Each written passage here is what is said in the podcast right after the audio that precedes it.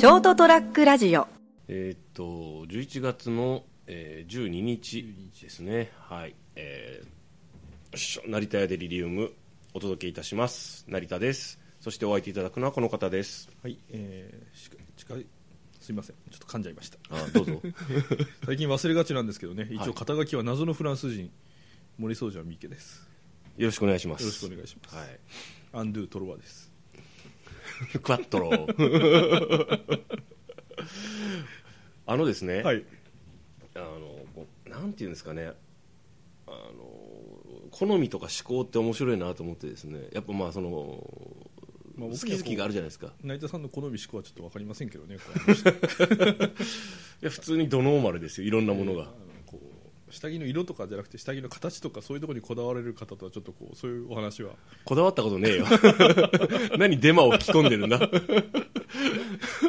俺がいつなんか特殊なあのパンツ的なものとかそういうのを履かせるとかいう話したことないよね。まあ聞いた覚えはないですね、ノーパンの話はしたことがあってもな。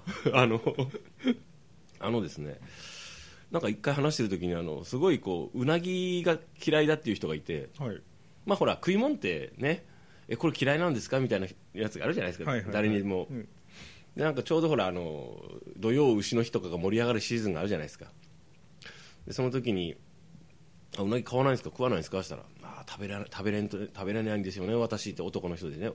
俺と同い年ぐらいの人であもったいないな美味しいじゃないですか？って言ったら、まあ、どうしてもダメなんですよって、まあ、アレルギーううなぎだからまあそんなにアレルギー的なものじゃないだろうとはいはい。思ってたんですけど、ある日なんかこうどうしてうなぎダメなんですかって。聞いていいですかって。気になったからいろいろ話してて、なんかあのですねって。その奥さんがねうなぎをこう土曜牛の日かなんかに数年前買ってきたんだって、はいはい。まあね、姿買うじゃないですか。え、でうな重っていうかう,、まあ、うな重うな丼を作ってくれたんだって、そしたらお頭付きだったんだって まあ、ほらあの頭って切って煮込むじゃないですか、はい。タレで,、はい。であね、味が出るからさ。でそれもちょこんと乗って乗っかってたんだって、はい。でそれが自分の方と目があったって。目があったかどうか知らんけど、睨まれてるような気がして、それが蛇に見えて、えなおかつその生首なんかそのなんかか顔が乗っかってたのがショックであれで食べれんごになったんですよねっていう意見がはって 残念ながらあの大変失礼ですけど、その程度のこうメンタルでは世の中渡っていけませんよ まあ俺もいかがなものかなと。いや結構なんかなその別に弱っちい人じゃないんですよ、えだただなんかそのその人の何かの部分に触れたんだろうね。でえそんなことで結構あの美味しいうなぎが食えなくなるかなと。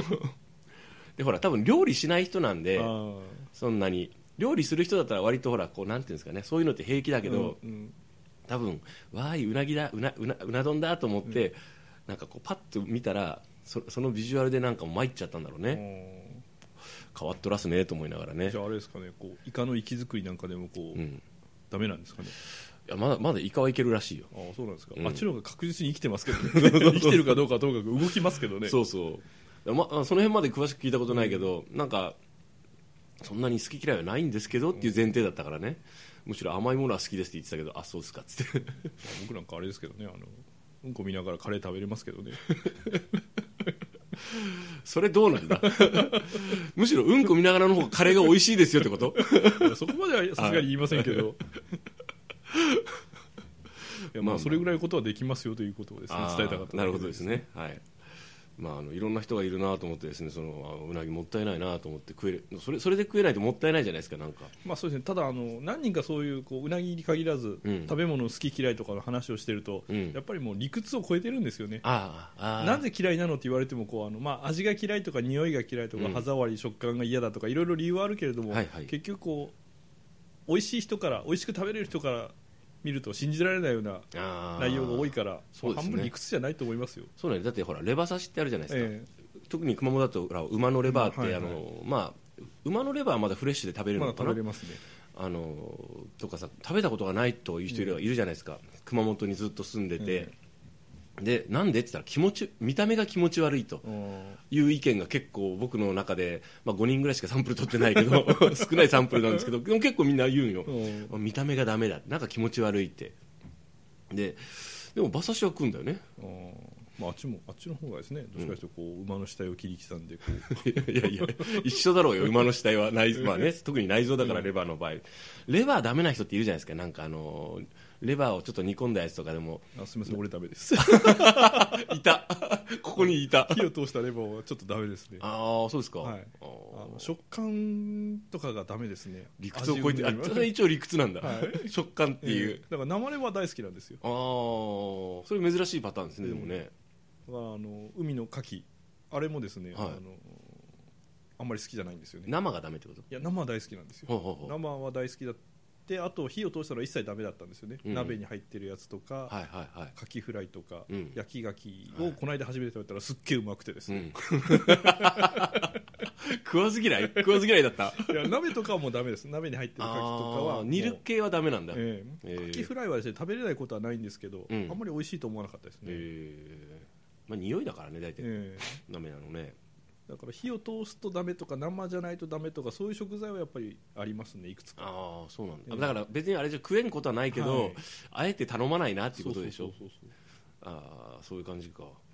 僕一切ないですけどね。うん。全く食べれないっていうのはないですね。その蛇の踊り食いとかそういうのじゃない限りは。だからそれちょっとあまりにもちょっとっていうやつでしょ？自分の あの自分とかこう生きてきた中で、文化の中に全く存在しなかったもんですからね。そうそうだってさ俺前テレビ見ててさ、あのあなんなんちゅうかなんちゅうかねあの南の南洋の島のはい。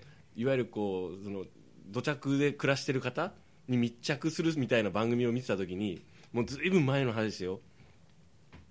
あのそこでのあの貴重なタンパク源なんだろうね。はいはい。そこにあのこう取材している若い、えまあ、タレントさんかなんか知らないけど、歓迎の意味を込めてあの焚き火の中にですねあの七節って虫がいるじゃないですか。でっかい虫っていうかあのカマキリをだから向こうの方だからまたでかいんですよ、えね。に あの子供の片腕ぐらいの大きさの虫。でっかい羽もバッタバタする。それを捕まえてポイってこう焚き火に入れられてちょうど程よく焼き上がったところでさあ食えって言われて食わされてたんですよ。あれ無理と思った。うわこれ無理だーと思って。俺。でオーストラリアかなんかにほらなんかあの芋虫かなんかを食べる習慣があるじゃないですか。はいはいはい。あれはあいけるかなと思ったんですよ、えただその何ですかねあのか虫の類のあの あれはちょっと弱いね俺。まあよくあの雲はチョコレートの味がするみたいな話がありますけどね。そうそうそう 虫はダメですね、佃煮とかあるじゃん、え。あのバッタとかイナゴとかの、うん、あれはね多分あれはイナゴは多分いけそうな感じなんかいけそうな気がしますよね、え俺セミ食ったことあるからな。フライにして。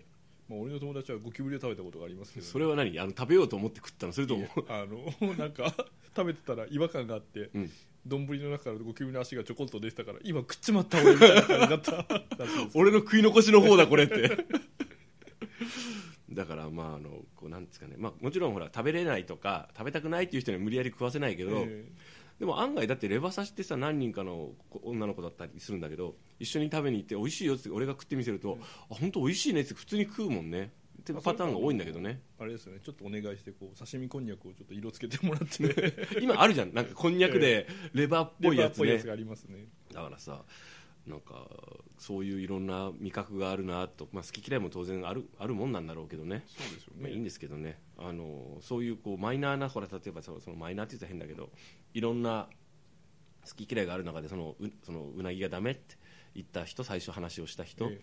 がなんかその話の流れででもですねって言い出してでも狩りは得意なんですよって言い出したんよ、狩り？うん、なんかあのその人の出身地で、あの昔から伝わるあの狩りの方法があって、えこの話したっけ？してしてないよね。聞いたことないであすね、の深夜にえ軽トラで山の中行くらしいんですはい。よ、で左ウインカーを上げながらですか？ん？左ウインカーを上げながら。まあまあそんな感じで。冒頭で出ましたけど。で山の中行って車止めとくんだって。で真っ暗にしてよ。山本当シーンとした山の中い行くんだって。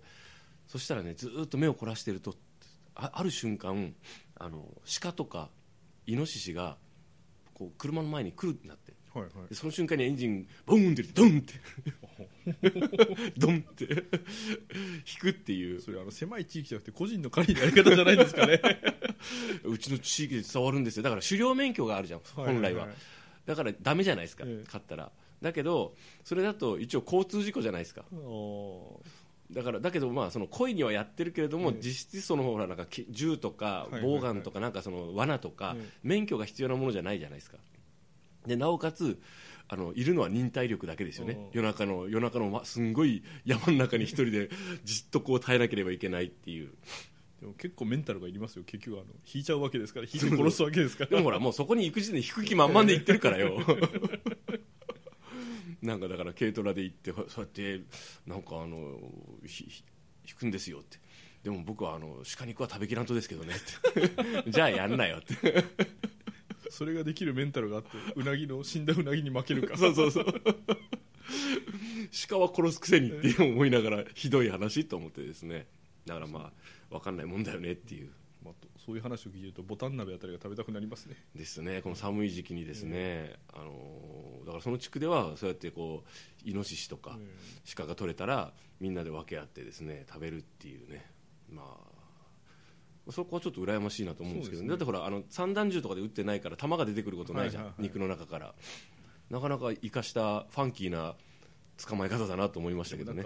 狩りの仕方でいうとこう狩られた方として非常に不本意な感じだと思うんですよね いやどんな狩られ方しても不本意だろうがよ相手は。やっぱりほらあの戦って負けたみたいな感じじゃないじゃないですか。向こうにしてみればほらどうねもう、まあどうでもいい話なのかもしれないですけどね、え。え最終的にこれ殺されちゃったんだからみたいな感じになるかもしれまたぎ的なものから殺された わけではなくて、ええ。なんかこうプライドが許さないみたいな感じだと思うんですけど。軽トラ？軽トラ？しかもあのこう罠よりもさらに悪質な感じ悪質なね引き殺すっていうね、まあ皆さん真似しないでくださいね、はい、そんなわけでですね今日はまあうなぎとかですね狩りの仕方についてお話ししてみました。あとまあ好き嫌いかな。そうですね。についてお話ししました。成田屋デリリウムでした。最後までお聞きいただきましてありがとうございます。おやすみなさい。おやすみなさい